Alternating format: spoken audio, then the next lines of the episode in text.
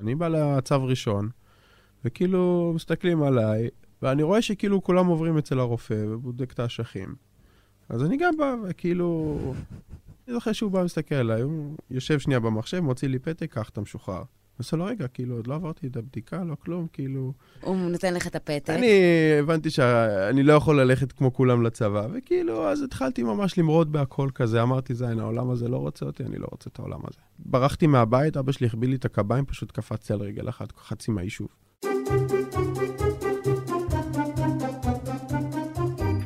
ברוכים הבאים לעגלה ריקה, עונה שנייה לפודקאסט הכי טוב בארץ, אה, בעיתון הארץ כלומר. אני רות אלבז, עין בר וייס. בכל פרק אנחנו מארחות דתל"ש או דתל"שית לשיחה על יציאה מהדת, פרידה מאלוהים, יחסים, משפחה, אהבה ומה לא. והיום, עשאל שבו.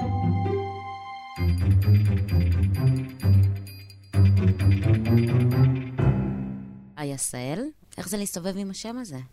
כי אני מניחה שאתה מציג את עצמך ואומרים, אוקיי, יש לי פה דוס, דוס הלך מפעם, מה זה? אני יכול להגיד לך שאני בתור ילד לא אהבתי את השם. אולי כי, כאילו, עכשיו בדיעבד שאני חושב על זה, אולי כי היה לי גם כעסים על אלוהים. היום אני יכול להגיד לך, אני כל כך אוהב את השם הזה.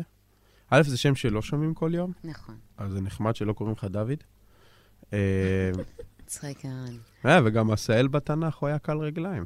אה, כן, לקחת את זה אני קצת, קצת, כן, צעד קצת, אחד, קצת עזמת. עם זה? הכתובת הייתה על הקיר. אני אוהב להסתובב עם השם עשאל. כאילו, אני, אני מאוד אוהב את השם הזה. זה...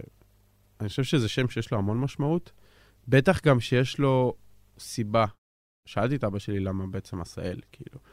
אז הוא סיפר לי שכשאימא שלי הייתה בהיריון שלי, שזה קצת אירוני באיזשהו מקום, אמרו לה שאני איוולד עם איזשהו מום, והמליצו להם להפיל את התינוק. והם uh, חשבו על זה, והחליטו שהם מקבלים את הילד כמו שהוא, כי זה בדיוק החינוך של אבא שלי. כשנולדתי בריא לחלוטין, אז הם uh, קראו לי עשאל. והם אמרו שאלוהים כאילו שמר עליי. רוצה להציג את עצמך? אני אתחיל ככה קצת ממי אני היום. אני אה, שחקן נבחרת ישראל בכדורסל בכיסאות גלגלים. אני מאמן כדורסל, אני מאמן שחייה, בעיקר עם אה, ילדים עם מוגבלויות פיזיות באילן רמת גן, ואני עושה הרצאות, ובעצם אני מאוד פעיל בעולם הזה של אה, חינוך אה, דרך הספורט וחינוך בכלל. אז ספר לנו מתי דתל"שת. נגיע לזה, אבל אני. צריכה שהוא יגיד לאנשים, כי אנחנו בלי וידאו. אז אה, אני, אני אגיד, אני אגיד. אני uh, קטוע רגל מעל הברך, רגל ימין, מפיגוע בשנת 2002, בסוף האינתיפאדה השנייה, אחד הפיגועים הגדולים האחרונים. גרנו באיתמר, יישוב קטן בשומרון, ליד שכם. מחבל uh, שחדר אל היישוב הגיע לרחוב הראשון, אנחנו היינו הבית הרביעי באותו רחוב. בבית הראשון היה כלב, אז הוא פשוט עבר לבית השני, והבית השני והשלישי, כל הדלתות היו נעולות, והוא לא יכל להיכנס, אז הוא פשוט המשיך עד לבית שהוא כן נמצא פרצה, ואצלנו את הדלת האחורית לא ננעלה, הוא פשוט נכנס מהדלת האחורית, הבית היה שלוש קומות, ובקומה הראשונה בעצם, בחדר הראשון, ממש אחרי המדרגות, ראינו טלוויזיה, שלושת האחים שלי ואני, ואחותי הייתה עם אמא שלי בקומה האחרונה העליונה. אבא שלי היה בדרך מהעבודה, ושני אחים שלי שהיו מחוץ לבית. סך הכל היינו שבעה אחים. בן כמה היית? הייתי בן תשע, שאנחנו כאילו לא שמענו אותו עד הרגע שהוא נכנס לחדר.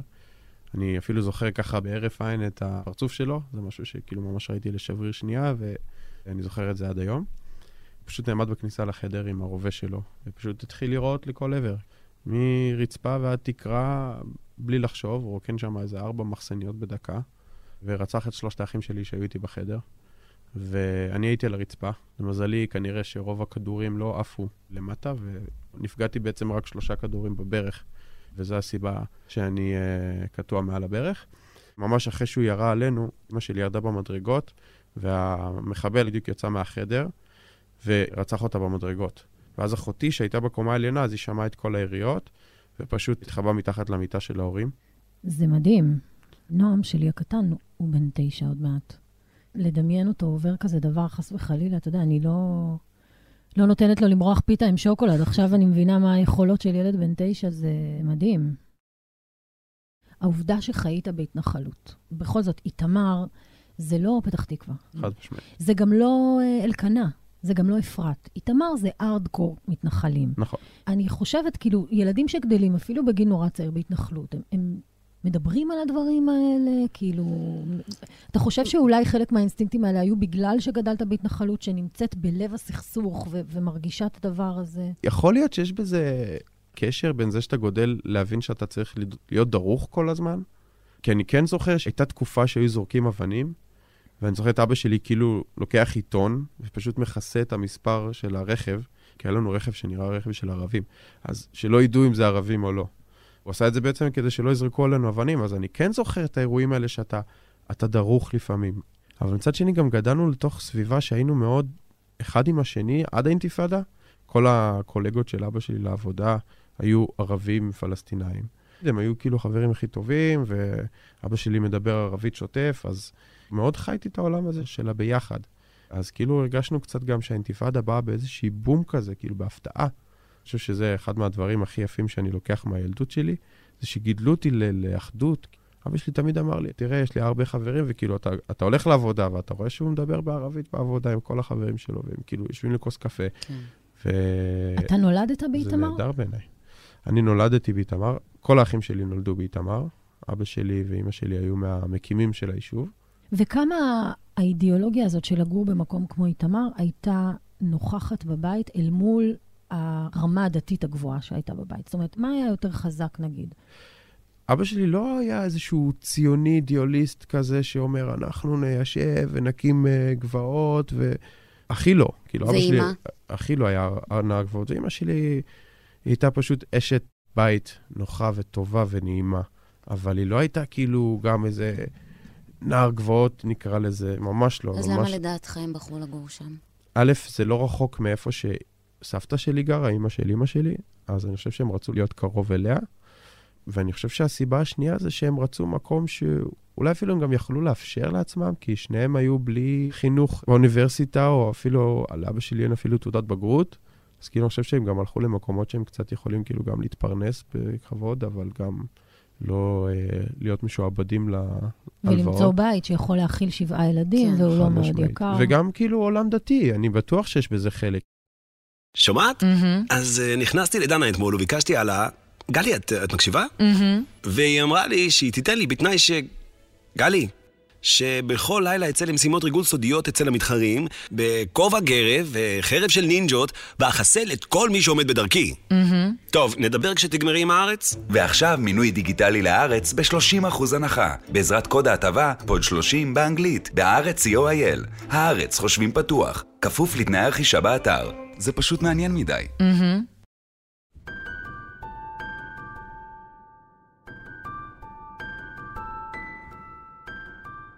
אין בי כעס, כאילו, לא רק בקשר לאלוהים, אני פשוט, אני חייתי כל כך הרבה שנים עם כעס, שזה פשוט הביא אותי למקומות לא טובים, ועד שהבנתי שהכעס הזה הוא מיותר, אז פשוט שחררתי. ואז גם אין בי כעס מול אלוהים ואין בי כעס מול ערבים, וזה... שואלים אותי, אתה שונא ערבים?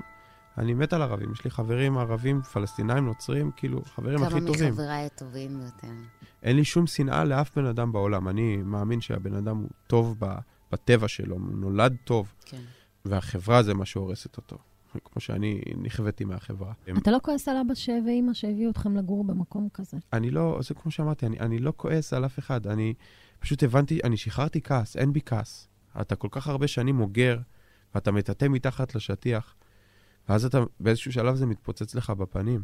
כן. וכשזה התפוצץ לי בפנים, הבנתי שאני רוצה לעשות שינוי. אז פשוט אמרתי שאני רוצה ללמוד, רוצה להבין כאילו, מי אני בכלל? שואלים אותי הרבה אם, אם היה לי פחד ל, למות, ולא היה בי שום פחד. כשאתה נמצא במקום שאתה מבין שזה המפלט האחרון, כאילו ידעתי שאני לא אצא חי מהבית הזה, אז אתה באיזשהו מקום שלם עם זה, אז אתה רק מחכה שזה יקרה. הייתי שלם עם ההבנה הזאת שאני הולך למות. התפללת? לא, תראה, אני גדלתי בבית מאוד דתי, מאוד מאוד מאוד דתי, כאילו ברמה שהיינו חותכים את הגליל טישו לחתיכות בשבת כדי לא לחתוך. בואי, תמר, זה לא כן, לייטים. כן, בדיוק, קוראים לי עשהאל, כאילו זה כן, הולך כן. ביחד. אבל לא התפללתי, כאילו, א', לא זכרתי אף תפילה בעל פה. אז כאילו, יש מה ישראל אולי, אבל... Uh, לא, זה לא משהו שעובר לך בראש, כאילו, מה שעובר לך בראש בזמן שאתה על הרצפה ומנסה לשרוד, זה איך לשרוד. החיילים שהוציאו אותי באמת חשבו שאני מת, אז הם השכיבו אותי מחוץ לבית יחד עם שאר האלונקות של הגופות, ואז כאילו פתאום אני מרגיש רוח כזאת על הפנים, ואני כאילו אומר לעצמי, רגע, זה חדש, כאילו, עד עכשיו לא היה רוח, מה קורה? וגם פתאום הסאונד הוא טיפה שונה, אתה לא מרגיש שזה עליך, אתה מרגיש כאילו זה מעליך כזה. וכאילו משהו פתאום השתנה. אז אני פותח את העיניים ואני רואה בעצם את השמיים. אני רואה כוכבים, כאילו, ואני מרים את הראש, אני מסתכל סביב, ואני מבין שאני מחוץ לבית. ואז ברגע שהבנתי שאני כאילו יצאתי מסכנה, אז uh, באמת התחלתי לצעוק לחיילים שאני בחיים ושכאילו יעזרו לי, וברגע שהבינו באמת שאני בחיים, ישר לקחו אותי באמבולנס לבסיס ליד היישוב, ושם uh, גם לקחו אותי במסוק לתל השומר. כשאתה מתעורר בבית חולים, אתה מבין מה קרה? אתה זוכר? קודם כל הייתי בקומה חמישה ימים, אז כאילו המצב שלי היה אנוש. ואחרי חמישה ימים שהתעוררתי מהקומה, אז uh, ראיתי ככה עוד מטושטש. אז בכלל לפני שזכרתי מה היה, בכלל לא הבנתי איפה אני. היו המון אנשים בחדר, אני יכול להגיד שאת רוב האנשים האלו לא הכרתי. אני חושב שזה אחד הדברים היפים בעם שלנו, שברגעי קושי אנחנו מתאגדים. ואז באמת אני ביקשתי מכולם לצאת, נשארתי עם דודה שלי, והם לא כל כך רצו לספר לי מה קרה בהתחלה, כי אני לא זכרתי. אני כאילו הרגשתי שעצרו לי את הסרט באמצע. כאילו, אני זוכר שאני שוכב בתוך הבית, וכדורים עוברים לי מעל הראש, ורימונים מתפוצצים לידי, וזהו, זה כאילו הדבר האחרון שאני זוכר, אני לא זוכר מה קרה מעבר, כאילו. ואמרתי לעצמי, כל מה שאני רוצה עכשיו זה להתעורר מהסיוט הזה. ואז אתה מתעורר עוד פעם, ואתה מבין שזה קורה, ואז אתה מרים את השמיכה, ואתה רואה כף רגל אחת. זה לא עניין אותי כמו זה שאני בעצם מבין שאין לי חצי משפחה. מי נשאר בחיים? מי ניצל? אז נשארנו באמת אחותי ששרדה, אני, ושני אחים שלי הגדולים, אתה רב יריב, שלא היו בבית, ואבא. אחרי מה שקרה, אתם חוזרים חזרה לגור עם אבא בעצם בבית. נכון. והפרקטיקה הדתית המשיכה, זאת אומרת, אבא נשאר, אני שואלת. אבא שלי הוא, כמו שהוא לא היה איזשהו ציוני, דואליסט בעל דעות, הוא גם לא אחד כי הוא בעל דעות בדת, הוא, הוא מקבל את כולם כמו שהם. ואחרי הפיגוע, אנחנו מאוד רצינו להמשיך את הדרך הדתית-לאומית, אבל כאילו באיזשהו מקום הרגשנו שנפגענו. דיברת עם אימא בתקופה הזאת? כל הזמן. איתה עשית שיחות? איתה עשיתי גם שיחות שכאילו לא היו בה עם רגש של כעס, או היו עם רגש של געגוע. ברור. כאילו, עם אלוהים באמת היה איזו תחושה כאילו, יאללה, למה? וכאילו, הייתי הכי דתי, הכי מאמין, לא ידעתי מה זה לקלל, כאילו, לא ידעתי בכלל מה זה ל- ל- לא לשמור שבת, כאילו, הייתי ילד הכי טוב. והייתי באמת במקום של כעס, ועם אמא שלי זה היה, אני צריך אותך, בגדול. זה אחרת לגמרי. וזה היה מאוד קשה, כאילו, בטח שאבא שלי היה, היה ולא היה. מצד שני, כאילו, אני לא יודע אם אני הייתי מסוגל לעבור, אני אומר את זה בתוך אחד שעבר משהו מאוד קשה, לא יודע אם הייתי מסוגל לעבור את מה שאבא שלי עבר. כי הוא באמת, לדעתי, עבר יותר ממני. חושב שהוא היה צריך, כאילו, לזהות את הגופות. כאילו, לזהות, לראות את הילדים שלך מתים, כאילו, זה הדבר הכי נורא שבן אדם יכול לעבור. ואני זוכר שהוא אמר לי בפיגוע, אני עמדתי בחוץ, אני מסתכל על הבית שלי נשרף, המשפחה שלי בפנים, וכל מה שאני מתפלל לאלוהים זה שישאיר לי ילד אחד שיהיה לי בשביל מי להמשיך. זה היה משהו שהוא כאילו סיפור שמאוד צמרר אותי. בשנה הראשונה אחרי הפיגוע הוא לא עבד. הוא היה רץ מבית חולים לבית חולים ביני לבין אחותי, דואג ששני אחים שלי יהיה להם איפה להיות, קנה בית, כאילו, עשה הכל כדי שאנחנו נוכל להמשיך. אז הוא בהחלט היה שם, אבל אני חושב שבאיזשהו מקום גם לא מגיע קצת אה, space. space ולהישבר. כן. מהפיגוע, הוא אפילו לא יכול לשבת שבוע, הוא היה צריך לתזז בין בתי חולים. השבוע הזה, מה הוא נועד? הוא נועד להתאבל. כן, להתמודד עם זה. לחיות את הכאב. אתה חייב לחיות את הכאב כדי לגדול. והוא לא, הוא לא עבר את התהליך הזה. אז הוא יצא עם איזה נערה בת 20, והוא כאילו... גם לא הגיע באיזשהו מקום לשחרר. אז אני לא מאשים אותו. להפך, אני הוא חושב שהוא... התחתן מחדש? אז הוא התחתן מחדש, יש לו אישה נהדרת. זה גם כאילו סיפור קצת מורכב. היא גרושה עם חמישה ילדים. כי עד עכשיו היה נורא פשוט, אז אמרנו בוא תביא קצת מורכבות, אתה יודע, אי אפשר, זה נורא לא עובד. אתה מדבר ברבים. חוץ מהאחי הגדול יריב, שעדיין שומר שבת ודתי, כולנו כאילו הלכנו קצת אה, אחורה. גם אבא? גם אבא. לא כן. אחורה, החוצה. קצת. אחורה, החוצה. כן. כן אה, מה זאת אומרת אתם מתחילים להתרחק? אחותי הגדולה, תרה, תמיד הייתה הכבשה השחורה של הבית, במרכאות. והיא תמיד הייתה מרדנית כזאת. אז אחרי הפיגוע היא בכלל הייתה מרדנית, ואני... היא הייתה נוסעת לירושלים, ולא שומרת שבת פתאום, וכאילו שמה מוזיקה, ובטלפון, ומתחילה ממש לחיות חיים חילוניים לחלוטין. וזה היה מאוד מוזר לנו, אבל באיזשהו מקום, כאילו, אבא שלי קיבל את זה. ברגע שאנחנו ראינו שהוא מקבל את זה, אז uh, הרגשנו יותר בנוח, א', עם אחותי, אבל גם אני חושב שזה נתן לנו מקום גם להתבטא בדרך שלנו. כיפור אצלי זה מעל הכל. אני בכלל לא חושב שזה משהו שהוא קשור לדת, כאילו, אני חושב שזה משהו שהוא... המטרה של יום כיפור, לדוגמה, זה, זה להסתכל לתוך עצמך, מה עשית השנה ומה אתה עושה שנה, יותר טוב שנה הבאה. אני חושב שזו נקודה מאוד יפה שהיא לא קשורה לדת. כשאני מרגיש שאני צריך, אני עדיין חוזר לשם לפעמים, וכאילו הולך לבית כנסת כדי להרגיש קצת את מה משרת, החומריות. מה משרת אצלך לחזור פעם ב, או כיפור הזה שאתה מדבר עליו? אני אולי אפתיע אותך קצת, אבל אני בהחלט מאמין באלוהים, עם כל המצב. כי אני פשוט מאמין שיש באמת משהו שהוא גדול מאיתנו.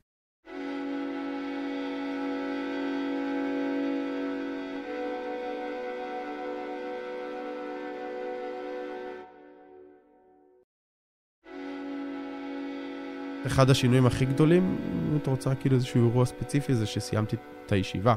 אני למדתי בישיבה עד כיתה י"ב. זה היה גם פנימייה, אז עד שבע בערב. ושם באמת אתה כאילו הולך לשלוש תפילות ביום, ואתה קם בשבע בבוקר לתפילה. אני זוכר שכאילו אני שנאתי לקום מוקדם בשביל זה. ואני זוכר שאמרתי לעצמי, אני לא קם להתפלל בבוקר מהרגע שאני מסיים את הישיבה. לא הנחתי תפילין, כי גם לא הייתי מתפלל בבוקר, וזה פשוט, אה, לא הייתי הולך לתפילות. כאילו, אתה אומר לי, ענבר, הייתי בתיכון וקשה לקום בבוקר. בסדר, זה לגיטימי, כל teenager בגיל מסוים. בדיוק, כן. לא צריך להיות קטוע רגל בשביל שיהיה לך קשה לקום בשבע בבוקר, אבל אחרי שקרה דבר כזה, אתה פותח את הסידור ואתה מתחיל.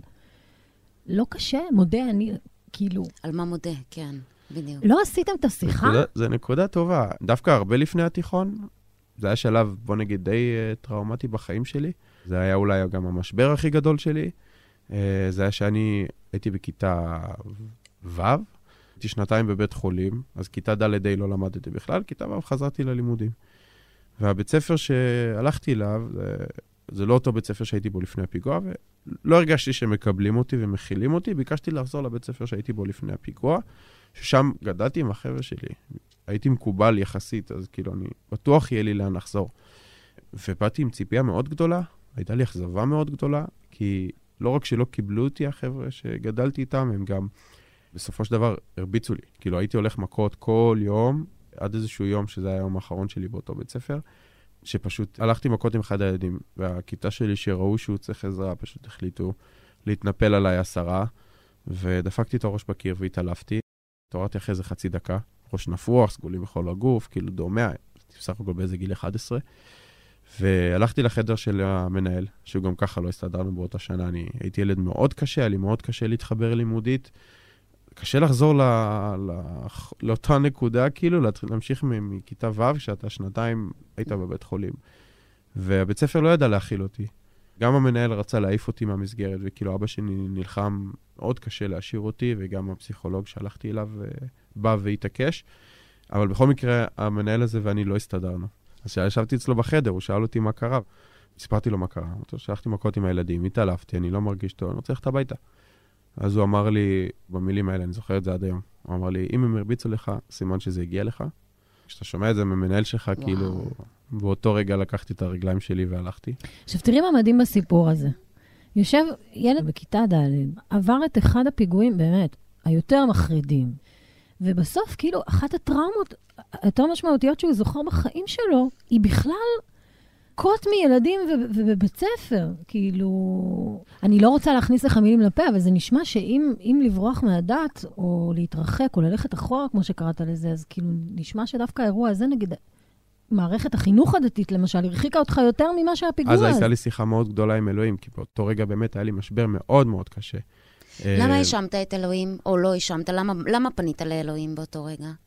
כי הרגשתי שמפה אני לא קם יותר, אין סיכוי. כאילו, כמו שאת אומרת, זה היה...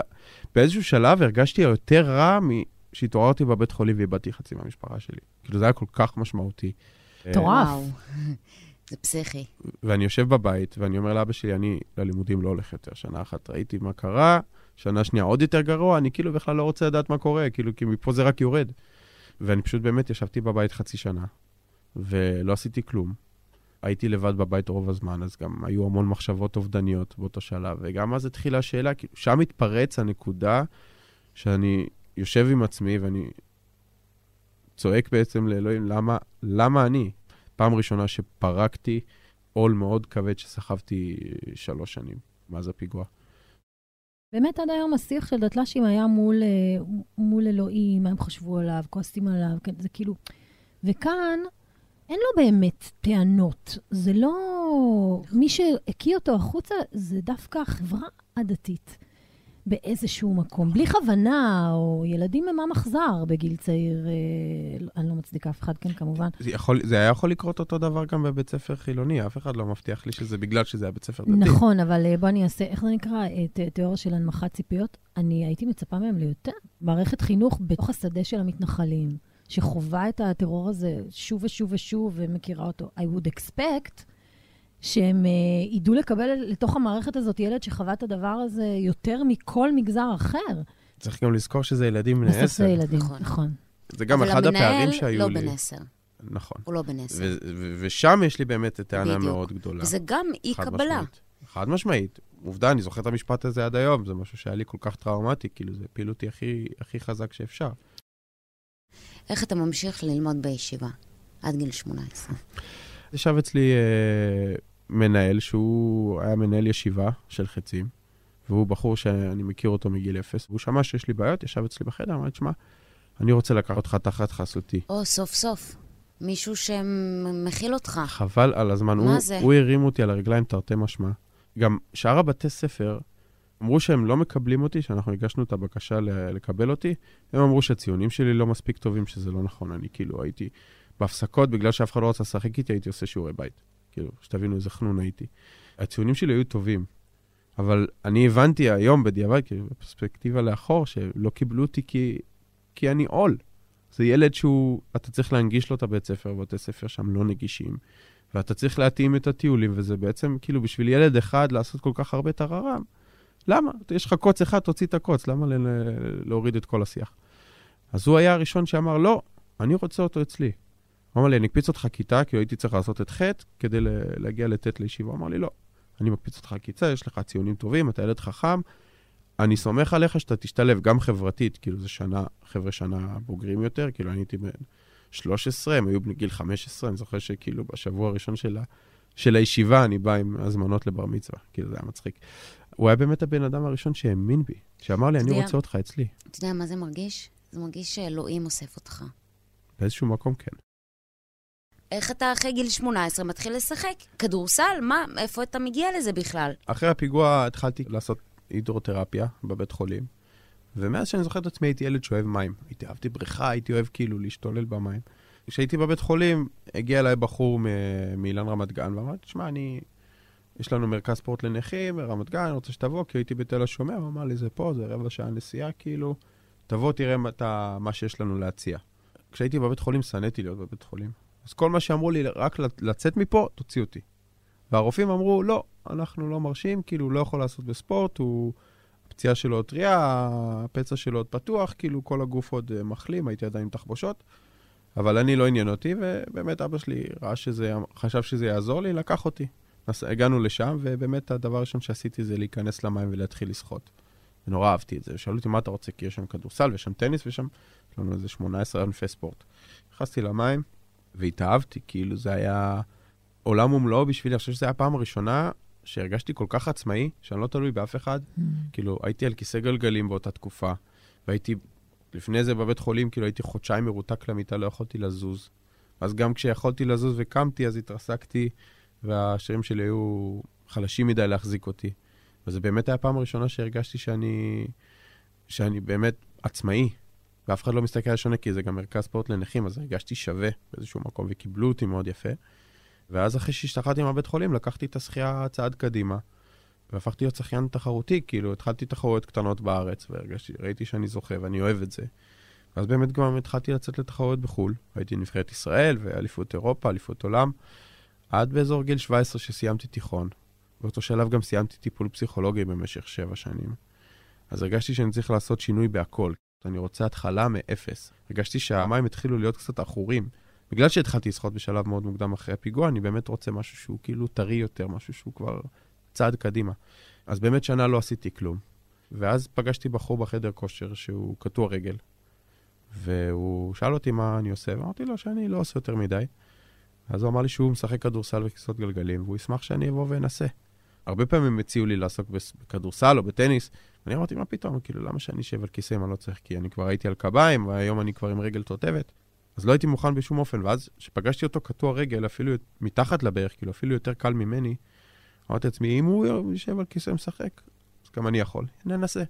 והגעתי לאימון הראשון, ו... והתאהבתי מחדש.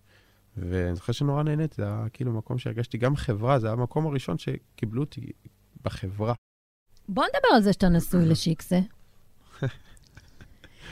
בוא, בן אדם, אה, כאילו, ומגרמניה. כן, נעשה מעבר חד. אשתי מגרמניה. איך הכרתם? שיחקתי כדורסל באליפות אירופה, בטנריף. ואז הגיע המאמן של המבורג לעשות uh, scouting.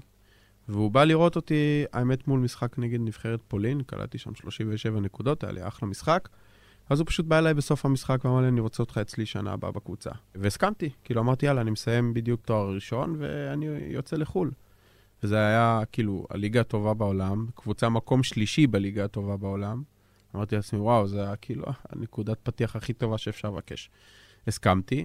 אז גרתי שם, והייתי בהמבורג שנתיים, והיא פיזיותרפיסטית, היא עובדת בבית חולים שהיה הספונסר שלנו. והמתחם פיזיותרפיה, היא הייתה עובדת באותו מתחם פיזיותרפיה שאני הייתי עושה פיזיותרפיה. האחות הרחמנייה והמטופל. אבל אתן צריכות, אה, טוב, זה סיפור מצחיק, אני אף פעם לא סיפרתי אותו במה שנקרא בפומבי, אבל uh, שמעתי את השם שלה הרבה, כל החברים שלי דיברו עליה, אמרו, יש איזה פיזיותרפיסטית, חבל הזמן. אני, אני לא עניין אותי. חפצנו את הפיזיותרפיסטית. לגמרי, היה לנו משחק בית, ובמקרה היו צריכים פיזיותרפיסט מחליף, אז היא החליפה. אז היא הייתה במשחק, זו הפעם הראשונה שכאילו ראיתי אותה. ולא דיברנו יותר מדי, לא היה שום דבר במהלך המשחק, כאילו שום כימיה מיוחדת. ואז היינו בסוף המשחק, הלכנו לחדר הלבשה, לפני המקלחות. אז אני בלוקר, שהוא הכי קרוב לדלת, ואני בדיוק מוריד את הבגדים, והיא פותחת את הדלת. מישהו צריך משהו? ואני כאילו, עם המכנסיים למטה כזה, לא, תודה רבה. הכי ביישן בעולם. בסוף גדלת בתוך חברה מאוד אידיאולוגית, עם אידיאולוגיה לאומית, מודעות לאומית מאוד מאוד גבוהה. עבר לך בראש, כשהתחלת לצאת עם אשתך, עבר לך בראש, זאת אומרת, היה לך איזה רגע שאמרת, כן, אבל היא לא, היא לא משלנו. היה איזה עניין, או שכאילו בשלב הזה בחיים שלך כבר לא היית במקום הזה בכלל? תראי, תמיד יש את החשש הזה, כאילו, איך יקבלו אותה, וזה שהיא לא יהודייה. וגם לי היה את החשש הזה, כאילו, אנחנו עוברים לישראל, ואנחנו בטח גם לא עוברים לתל אביב, אנחנו גרים בפתח תקווה, אז uh, לא ידעתי, גם לא ידעתי אפילו איך המשפחה שלי תקבל את זה, אבל... אני חייב לומר, כאילו, לזכות אבא שלי, בפעם הראשונה שהוא פגש אותה בגרמניה, הוא אמר לי, זאת תהיה אשתך. הוא כך עזר לי גם להבין שכאילו... זה בסדר, זה, זה לגיטימציה. בס... לח... לגמרי. כן. והיום אני בכלל בתפיסה קצת שונה, שאני מבין, להיות יהודי, ואני יהודי מאמין, כמו שאמרתי, אבל אני מבין שזה לא עושה אותך בן אדם טוב יותר. אני נחוויתי מהחברה, ואני פשוט נחוויתי מ... בסופו של דבר מיהודים, לא פחות ממה שנחוויתי מערבי שרצח את המשפחה שלי. גם בעצמי אני רוצה להיות בן אדם טוב יותר, אבל אני גם רוצה להיות בסביבה טובה יותר. ואני פשוט הכרתי בחורה שהיא טובה יותר.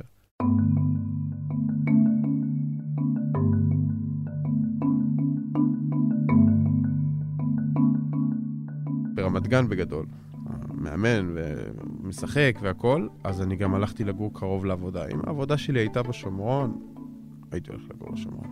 אני מאוד אוהב את השומרון, כאילו המשפחה שלי שם והבית קברות, וכאילו אני שם כל הזמן. ואני מאוד אוהב את השלווה שקיימת שם, כאילו שאתה... אני מגיע בשישי בערב לארוחת שבת אצל אבא, ואני יוצא מהאוטו, ופתאום יש רק ציפורים, כאילו יש דממה כזאת, יש שלווה. אני בהלם ממך, אני לא... הוא מדבר, ואני לא מבינה. אני אוהבת את זה, הוא שובר. איך הוא חוזר לגור בשומרון? איך אתה עושה את זה? כאילו, בתיאורטית, עם העבודה ליד הבית. אמרתי לך, אין בי פחד, אני לא מפחד למות. אתה חווה טראומה מאוד קשה ממקום שבו נדבר את האמת, זה הלוקיישן הוא הבעייתי. הלוקיישן עשה את זה לא, כביכול. אז אני לא, נכון, אבל... אז איך אה, אתה כזה סתם אומר, אם העבודה שלי הייתה בשומרון, הייתי עובר לגור שם. זה כאילו... 아, אה, לא, הדע... את יודעת מה? אני, אני, אני אגיד את זה טיפה אחרת. כן, אידיאולוגית הייתי עובר לגור שם. כי אני מאוד מאמין גם ב, בנקודה שיש לנו מדינה, ואנחנו רשאים כאילו לחיות בכל שטח ששייך למדינה. התפיסה האידיאולוגית שלך היא לא קשורה לדת. אני שואלת, קשורה לדת? אתה חושב שזה שגדלת כילד דתי זה... זה, קש... זה קשור כן, לזה? כן. כן. זה קשור, בהחלט. כאילו, אתה כן לומד ל- ל- לאהוב את הארץ שלך, כי אתה עבדת כל כך קשה לקבל את הארץ הזאת. קבלה. מהמם. קבלה. זה הדבר הכי חשוב בעיניי. זה נראה לי שם הפרק בסוף, יהיה קבלה. צל, היה לנו לעונג, באמת. אני חושב שהיה פה משהו הרבה יותר כזה אינטימי ו- ומאוד חווייתי בשבילי, אז תודה לכן. מהמם.